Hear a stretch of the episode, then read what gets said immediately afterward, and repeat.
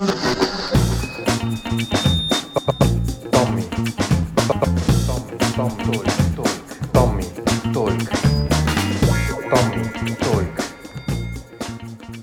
questo audio parliamo di soldi, non i soldi magari come intendi tu, ovvero di una situazione economica, di quanti soldi io sto guadagnando qualcun altro, tutt'altro, parliamo un po' di cultura finanziaria e della materia in sé perché oggi voglio metterti al corrente di quale fosse la mia visione e qual è la visione della maggior parte delle persone quando si parla di questo argomento, perché purtroppo, nonostante noi siamo in un paese dove andiamo a scuola e facciamo 5 anni di elementari, 3 di medie, 5 di superiori, nella migliore delle ipotesi, perché come magari già saprai, io ho deciso di concedere il bis ai miei fan, ovvero i miei professori, e quindi di metterci 6 anni, però la cosa incredibile che nonostante si facciano tutti questi anni di scuola, nessuno ti spiega mai come guadagnare soldi, come se non fosse importante, come se quando andassimo a fare la spesa arrivi davanti alla cassiera e la cassiera ti guarda e dice sì salve sono 100 euro.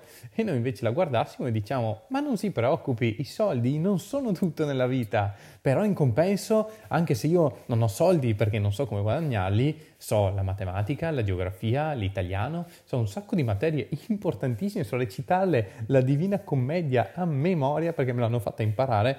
Ok dai hai capito il concetto.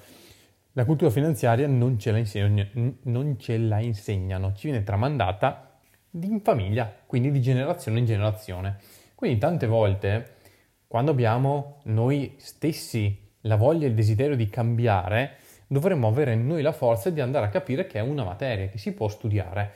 Io effettivamente questo non lo sapevo, ero dell'idea che o nascevi in una famiglia ricca oppure non potevi avere altre soluzioni, ma la verità è che soprattutto al giorno di oggi viviamo nel mondo delle opportunità e non è mai esistito nella storia un periodo dove così tante persone dal nulla diventassero milionarie.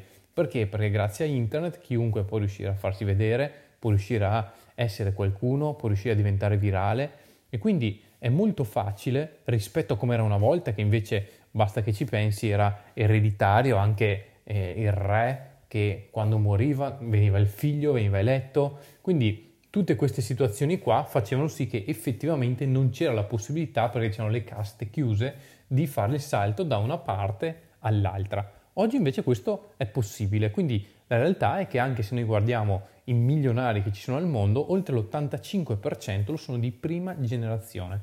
Cosa significa questo? Che sono nati poveri o comunque benestanti, ma non sicuramente ricchi, quindi persone qualunque, e sono diventati milionari. Questo significa che è possibile. E questa già è la bella notizia, possiamo tirare un sospiro di sollievo, bene, ce la possiamo fare. E così era stato per me. Io mi ero reso conto che si poteva fare, però allo stesso modo più studiavo e più guardavo le caratteristiche, le capacità che servivano e più mi sembrava di non essere adatto e non essere portato per arrivare a fare cose davvero importanti. E quindi cosa ho dovuto fare? Ho dovuto iniziare a circondarmi di persone che parlassero questa lingua, ho dovuto iniziare a leggere libri, ascoltare podcast esattamente come questi, dove si parlava del fatto che se vuoi ottenere risultati diversi devi fare cose diverse e anche tanti audio di cultura finanziaria. In questo periodo storico, tra l'altro, mi viene veramente portata l'attenzione e viene davvero messo in risalto gli errori più comuni che stanno facendo le persone.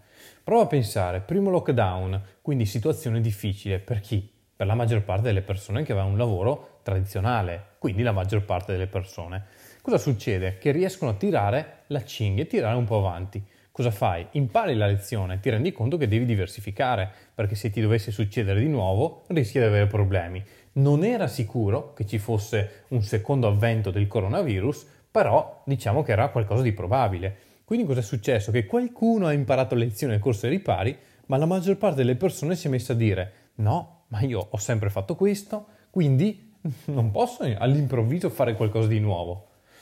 Altre persone che invece trovano altre scuse, eh, ma io non ho soldi, cosa posso fare?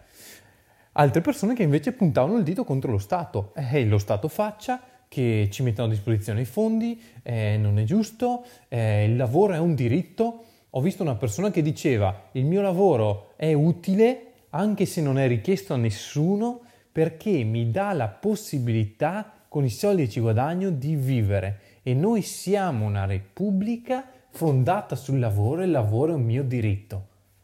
Ma cosa stai dicendo? Se il tuo lavoro oggi non è più richiesto e alle persone quello che tu fai non serve, è inutile che punti il dito contro gli altri, ma devi iniziare a guardarti allo specchio e assumerti la responsabilità che devi fare qualcosa di diverso.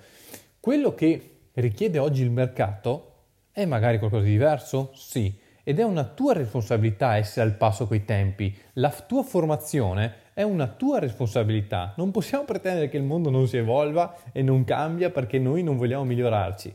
È assurdo. Sarebbe come se oggi uno che faceva lo scribo 200 anni fa, eh, o quando c'erano i geroglifici, si lamentasse che lui non ha più lavoro e devono pagarlo lo stesso, lo Stato deve aiutarlo perché è una categoria che sta scomparendo, perché il lavoro è un diritto e noi siamo una repubblica fondata sul diritto, ma se oggi i geroglifici non li legge più nessuno e quello che stai facendo tu non serve più a niente, il problema non è dello Stato e soprattutto noi dobbiamo iniziare, quando parliamo di cultura finanziaria, ad accettare di smetterla di aspettare che gli altri facciano le cose per noi, perché esistono due economie e una è l'economia esterna che non la possiamo influenzare, che è basata sulla politica, che a me sembra Covid o non Covid, situazioni varie di ogni genere, ma a me sembra personalmente che chiunque vada su, che sia la sinistra, che sia la destra, che sia il centro, e io ho 30 anni, quindi non è che ho assistito a chissà quale storico, po- storia politica nel nostro paese, però per quello che vedo non cambia niente, che ci sia uno, che ci sia l'altro, a me personalmente non cambia niente.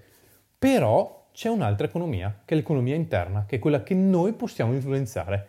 Quando guadagni? Quali sono le tue azioni? Che azioni fai per produrre reddito? Fai le azioni giuste? Investi il denaro nella maniera più corretta o ti fai prendere l'entusiasmo e appena ti arriva lo stipendio compri una maglietta e fai degli investimenti, vai su Amazon e spendi tutto quello che hai guadagnato?